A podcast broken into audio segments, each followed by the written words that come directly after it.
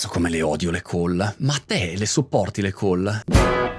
Io non ce la faccio più con ste call ogni due minuti. Sono vent'anni di danno biologico, non ce la faccio più con ste call. Stavo pensando perché le odio così tanto. Le call, le video call, non ce la faccio più, non ce la faccio più, aiutatemi. Un primo motivo di totale insofferenza a questo mondo collifero è che nella maggior parte dei casi le call sono assolutamente inutili. Per mille motivi. Uno dei motivi che mi viene in mente l'altro giorno, call. E allora siamo qua per decidere. Bene, e però il vice president marketing uh, Smincusis uh, non è potuto venire, è rimasto incastrato in un'altra call. Ora, a parte l'immagine macabra che te lo immagini incastrato in questo incidente autoconference colloso, che ti fa anche pena, poverino, sempre incastrato nelle call. Io c'è della gente che conosco che sta solo in call, sempre incastrati in call. Non riescono a disincastrati, ma liberate, Belin, l'udinica è in voi. Ma il problema dell'incastramento del nostro amico, che succede puntualmente, è che se poi tanto sei tu quello che decide,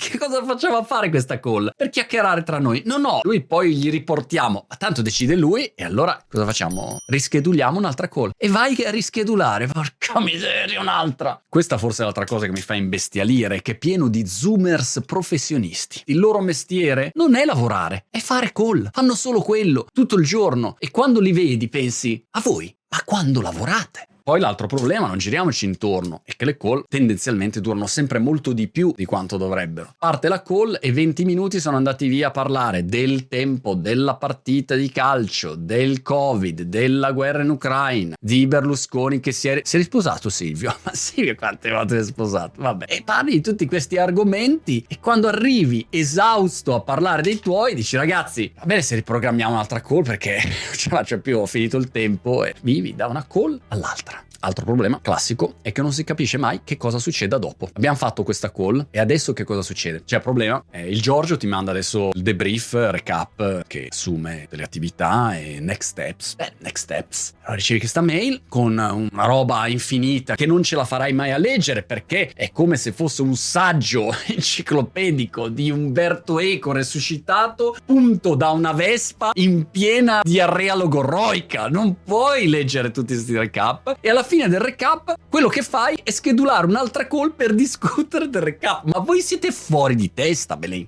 Poi la qualità, la qualità, cioè come si vedono questo call? Si vedono male, si sentono male, c'è quello collegato, quello con il turbante in testa che è appena uscito dalla doccia e non pensa di essere ripreso e si sta tutto grattando così al volo. Ah no, scusa, non pensavo essere in video. Eh, invece eri in video col tuo pelo adiacente, microfono ne parliamo, il coso, l'abbiamo detto, mi devo lo sciacquone. Non puoi! Esci dalle call, io faccio così, ogni volta vado diretto dallo specialista specialista dico ragazzi ho i problemi non riesco più a sentire non riesco più a vedere. Ho dei disturbi seri dopo tutte queste call. Non sai mai questa è un'altra cosa dove siano queste call. Ciao ragazzi sono su zoom.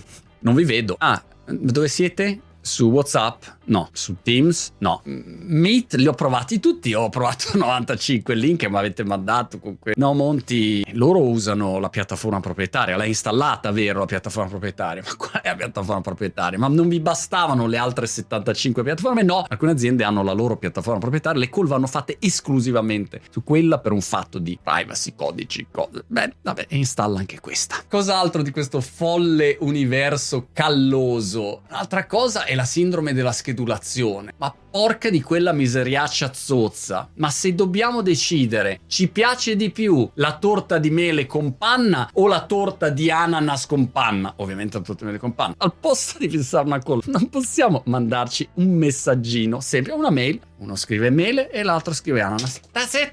Cioè, abbiamo bisogno di fissare la call la torta di mele con panna? E poi probabilmente le mille scomodità, perché quando devi fare call con gente che sta in tutto il mondo, cioè quello che sta in Asia, quello negli Stati Uniti, quello che sta in Europa, quello che sta a Faenza, e alla fine dei conti dici, ragazzi, a che ora facciamo la call? Domenica alle 3 di notte per tutti. È incredibile come per le call, miracolosamente, il fuso orario globale diventa uguale e siamo tutti alle 3 di notte contemporaneamente. Non si capisce come sia possibile. Miracoli delle call. Insomma, queste call purtroppo sono un male necessario e vanno vanno fatte, io cerco di farne sempre di meno, però vi dico questo, dopo vent'anni sono arrivato a questa teoria finale definitiva, confermata da un tizio che su Twitter l'altro giorno l'ha riassunta con una frase perfetta, che è questa qua. Probabilmente le persone che schedulano tutte queste call nelle aziende hanno semplicemente un bisogno di socializzare, è un loro bisogno umano che lo capisco, vi amo, vi adoro, I love you, I feel your pain, però la prossima volta se ti senti solo non schedulare una call,